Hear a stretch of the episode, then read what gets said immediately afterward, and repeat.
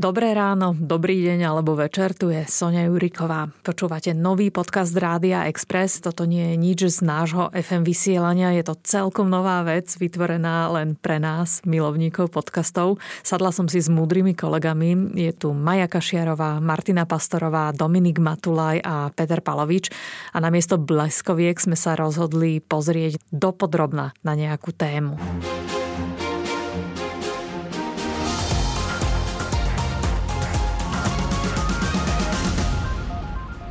Čím by sme mohli začať, je, že povinné očkovanie je podľa niektorých na spadnutie, čo vlastne Rakúšania si povedali, že od 1. februára. Ja si myslím, že aj ostatné krajiny to budú nasledovať, že sa budú inšpirovať nimi. Lebo už aj Česi napríklad, ústredný krízový štáb odporúčil to povinné očkovanie aspoň pre nejakých zdravotníkov, pracovníkov v sociálnych službách, vojakov, e, hasičov. Určite by ma zaujímalo, čo by na to povedali právnici v prvom rade. My už to rozhodnutie ústavného súdu máme. To bolo v 2014 a týka Týkalo sa to matiek, ktoré púšťali svoje deti do škôlok a nechceli ich dať proti tým povinným očkovaniam, ktorých už my máme veľa. Aj proti chrípke v domovoch sociálnych služieb. To e, sa mi zdá, že Smer schválil počas svojej vlády, ktorý teraz má problém s povinným očkovaním proti covidu. A potom by sme si asi mali určiť nejakú hranicu, od akého veku by to povinné očkovanie bolo, alebo bolo by to pre všetkých. Alebo iba pre určité skupiny ľudí, buď čo sa týka povolania nejakého, napríklad zdravotníci, dajme tomu, že predavačky tak taxikári, hej, takí, čo sa najviac stretávajú s ľuďmi, alebo seniory, ktorí patria k tej najohrozenejšej skupine ľudí? Treba aj tých politikov sa opýtajme, že teda, či už zmenili postupom času, keď vidia, aké tie čísla sú, že hrozivá je tá situácia. Či to bude nejakým spôsobom pokutované. A kto to bude kontrolovať, že či to budú policajti a keby si časť povedala, že my to kontrolovať nebudeme? Dopodrobná.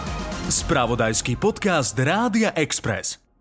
Iniciatíva Veda pomáha, v ktorej sú kapacity ako epidemiologička Alexandra Bražinová, biochemik Pavol Čekan, virológ Boris Klempa, infektológ Peter Sabaka a viacerí ďalší, medzi nimi nitrianský lekár Martin Smatana, bývalý šéf Inštitútu zdravotnej politiky Ministerstva zdravotníctva, tak táto iniciatíva pripravuje vyhlásenie ľudí, ktorí vedia, o čom hovoria. A síce, že povinné očkovanie je cesta von z tejto šlamastiky. V rámci iniciatívy Vedy pomáha sme nadraftovali akceptovali aktuálne stanovisko, v ňom podporujeme povinné očkovanie. Ak by sme ho nariadili, tak skôr pre rizikové skupiny alebo určité vybrané skupiny, dajme tomu profesie, alebo naozaj plošne? Keď sa pozrieme na celú tú genézu, to, či to v mnohých krajinách to už je zavedené pre určité skupiny ľudí. Začalo s tým Taliansko, pokračovali Gréci, dokonca Moskva zaviedla určité kvóty na zaočkovanie, pokračovala Veľká Británia, Francúzsko, kolegovia v Maďarsku majú zavedené pre rizikové povolania, ktoré sú buď sami exponovaní vírusu, alebo sú v kontakte s tými najrizikovejšími rizikovejšími. To znamená, že niečo ako povinné očkovanie proti ochoreniu COVID nie je už novinka. Viem, že u nás to bolo dlhodobé také tabu, to znamená, že pre nás to prichádza ako veľký šok, ale iné krajiny to už majú v, pre stovky tisíc eh, ľudí v daných krajinách. Za mňa osobne, ja by som začal tými najzraniteľnejšími, najrizikovejšími skupinami a potom postupne sa prepracovával k tým eh, menej rizikovým. A keď niekto to nestihne v tom termíne, alebo ani neuvažuje o nejakom termíne, tak čo? Tak podobne ako dnes máme aj v zákone, či už finančné pokuty, alebo potom tak, ako zavádzajú iné krajiny, bez toho, aby človek bol zaočkovaný alebo prekonal to ochorenie, lebo to sú vždy alternatívy, tak e, nemá potom vstup prakticky nikam. To znamená, že pre tých ľudí by ten lockdown, tak ako máme dnes, zostal. A keď sa pozrieme na doterajšiu skúsenosť, ako sa ľudia správajú, ako sa správajú, dajme tomu aj majiteľia prevádzok, obchodov, butikov. Oni si mohli vybrať rôzne režimy a niektorí z nich si vyvesili pred svoj obchod takú ceduľu, že my ľudí nerozdeľujeme na očkovaných takých, my dávame jesť hladným. Aké množstvo ľudí by podľa vás takto zareagovalo? Viem, že v praxi je to veľmi ťažké. Preto aj to Rakúsko to hlásilo pre všetkých obyvateľov. Ten môj návrh, ktorý som povedal, je návrh, ktorý sme to z procesného funkčného hľadiska e, schodnejší, aby sme to kapacitne zvládli a hlavne je to niečo, čo nám by obzvlášť pomohlo, lebo teraz zoberme si, čo sa nám stalo potom, ako sme zavedli lockdown. Prudko klesol záujem o to očkovanie. Tam máme teraz nejaký priemer okolo 2,3-4 tisíce ľudí, pričom minulý týždeň vrchol dosiahol okolo 8 tisíc. Ak nezaočkujeme aspoň tú kritickú časť populácie, ktorá vieme, že tvorí dominantnú časť hospitalizácie, zoberme si, že skupina 40 plus tvorí približne 90%, tak o 3, 4, 5 mesiacov by sme museli mať ďalší lockdown. Za mňa mnohí ľudia sa už mohli rozhodnúť, skúšali sme to po dobrom, skúšali sme viaceré výhody, kampane, mali sme lotériu. Mne to tak príde bohužiaľ, že mnohí ľudia, aj keď im zomre niekto blízky v rodine, sa proste nepoučia. Tak ako sme zabudli, koľko tisíc ľudí zomrelo zbytočne počas predchádzajúcej vlny, keď ešte nebola vakcinácia dostupná. Ja sa vážne myslím, že jediné, čo nám pomôže, je to povinné zaočkovanie. Pozorujete nejaký trend, a nemyslím teraz očkovanie proti covidu, ale celkovo očkovanie, pre detí ich máme 10, pre dospelých máme 2, potom všelijaké určité skupiny profesné sa musia očkovať. Je tam nejaký trend, že tí ľudia doteraz boli poslušní a iba teraz sa splašili pri tom covide, alebo celkovo začínajú spochybňovať, že je to otázka 10 ročím? Tak ono to bohužiaľ je trend, iba on nebol taký, nazvime to, záujme médií. Možno si pamätáte ministerku zdravotníctva pani Kalavskú, ona mala taký e, emotívny e, výstup v parlamente asi pred troma rokmi, práve keď sa riešila povinnosť očkovania u detí, lebo už vtedy začala veľká antivaxerská lobby preto sa uvažovalo, že sa najvyššia pokuty zakáže sa deťom vstup do e, škôl, čohokoľvek. To bol dôvod, prečo sa aj v posledných rokoch objavili viaceré, nazvime to, ohniska ochorení, voči ktorým už sme mali mať kolektívnu imunitu. Ten, ten problém tu už bol a bol tu dlhodobo. Pochopiteľne tým, že my sme nezakročili včas, nechali sme veľký priestor e, klamstvám, hoaxerom, e, politickým stranám alebo politikom, aby si vybíjali body, tak sme sa dostali do takej situácii, kde mnohí ľudia nevedia, čomu a komu veriť. Napriek tomu, že vidíme, že krajiny, ktoré zaočkované sú, dokážu s tou deltou vlnou žiť, ako napríklad Veľká Británia. Ďalšou možnosťou by bola tá premorenosť za vysokú cenu, veľmi vysokú cenu. Ono sa to podarilo niekomu? Nie, práve to, že nie. Možno si pamätáte Borisa Johnsona ešte počas prvej vlny, keď tam mali Wuhanskú pôvodnú originálnu mutáciu, ktorá mala reprodukčné číslo 2,4, čiže výrazne, výrazne, výrazne menej, tak e, on mal pôvodne taktiku ochraňme seniorov a my sa premorme. No skončilo to tak, že po asi mesiaci šli tak čo do lockdownu a zomrelo tam 45 tisíc ľudí. To znamená, že už pri tej oveľa menej agresívnej forme vírusu sa to nepodarilo, tak to sa proste nedá. Je pravda, že teraz je situácia iná. V Veľkej Británii ešte v júli, keď mali obrovský pík delta vlny, uvoľnili opatrenia, nakoľko mali rizikové skupiny zaočkované v 90% plus a odtedy majú stále desiatky tisíc nakazených denne, ale počet hospitalizácií a umrtí sa drží v nejakej konštantnej manažovateľnej úrovni. Že ak sa zaočkujú tí rizikoví, tí, čo blokujú nemocnice, tak sa dá s tým vírusom žiť.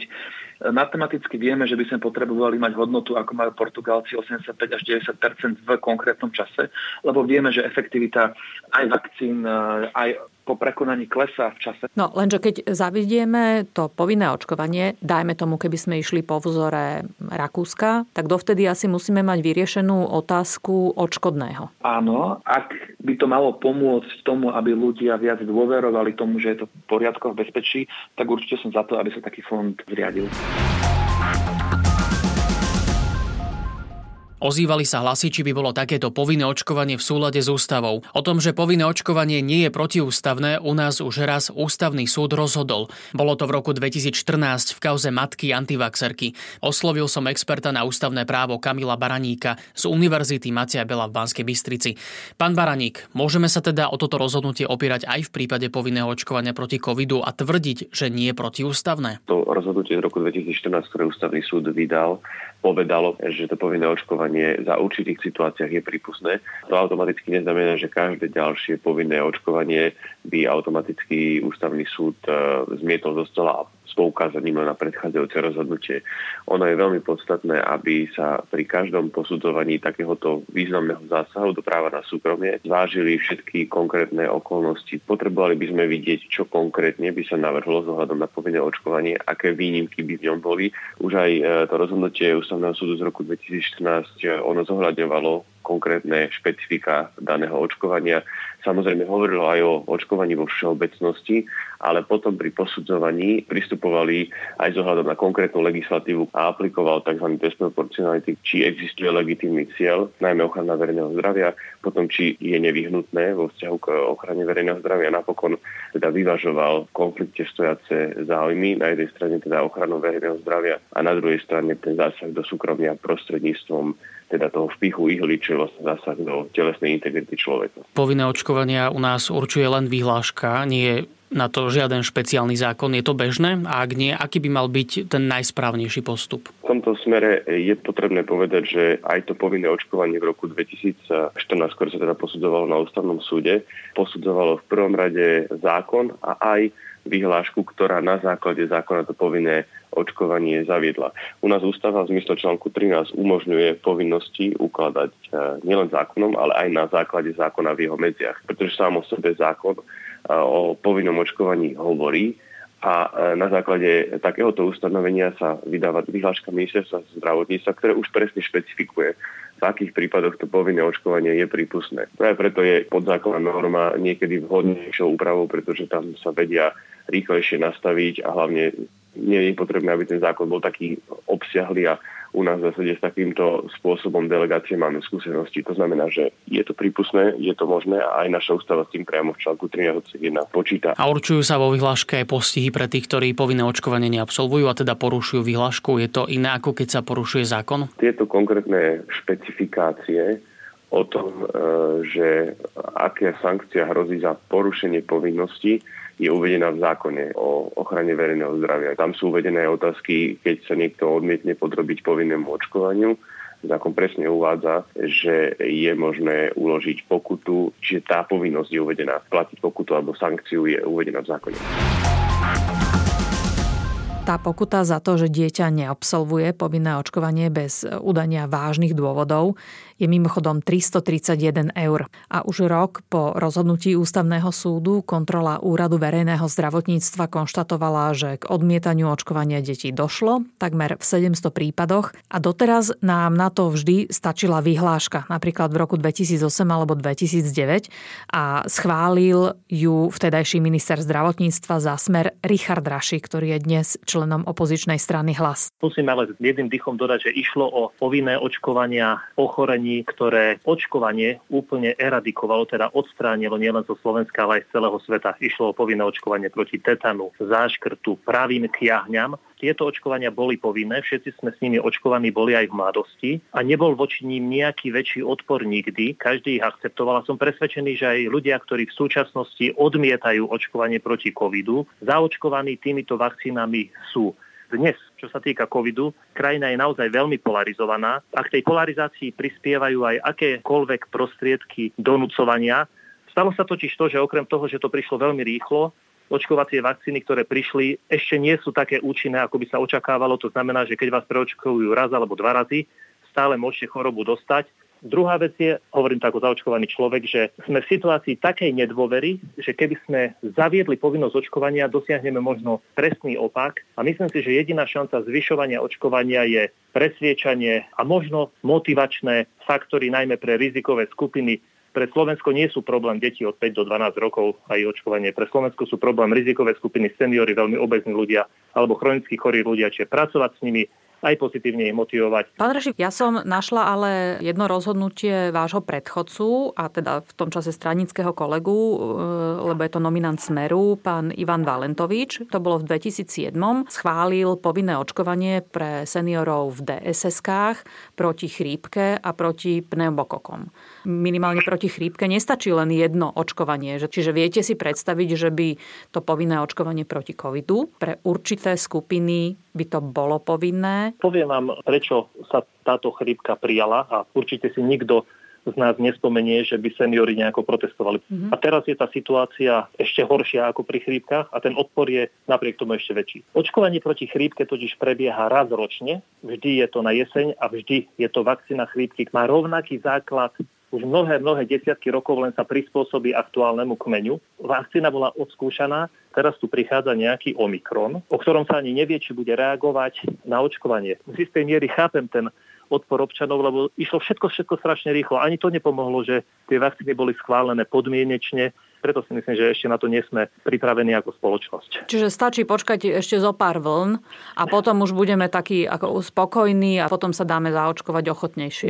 To neviem povedať, lebo viete, keď sa očkovalo proti kiahňam alebo osýpkam, tak tam sa o tej chorobe vedelo všetko a tá vakcína tú chorobu vyhubila. Ja verím, že sa zaočkuje čo najviac ľudí, ja som o tom presvedčený, ja sa očkovať dám len, keď má pri 4., 5., 6. očkovanie, už tie otázniky budú aj u ľudí, ktorí boli presvedčení stále väčšie a väčšie. Čo si myslíte o tej ďalšej možnosti, ktorá hovorí, že teda ľudí, e, keď ich nemotivuje finančná odmena za očkovanie, tak skúsme im ubrať z tej peňaženky naopak? Spoluúčasť na zdravotnej starostlivosti, keď má o nich COVID vážny priebeh, znamená, že keď COVID prežijú, tak zomrú ekonomicky.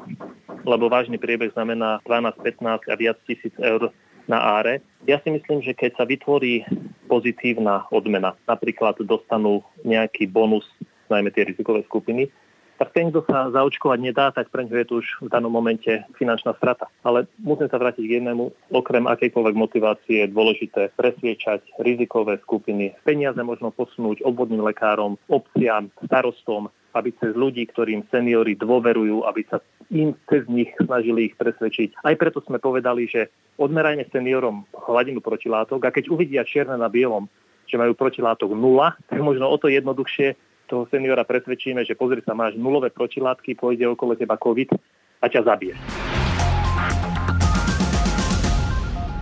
Povinné očkovanie u nás už máme, pre deti je ich 10. Pár týždňov po narodení dostávajú očkovanie proti záškrtu, tetanu, čiernemu kašľu, prenosnej detskej obrne, vírusovému zápalu pečene typu B, invazívnym hemofilným nákazám, pneumokokovým invazívnym ochoreniam, no a potom v druhom roku života proti osýpkam, mumsu a ružienke.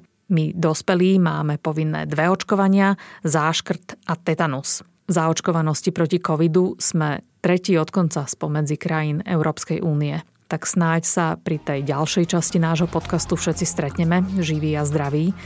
K tejto svojimi názormi prispeli Martin Smatana, Richard Raši, Kamil Baraník. Za cenné rady ďakujem Tomášovi Škarbovi a za spoluprácu Dominikovi Matulajovi.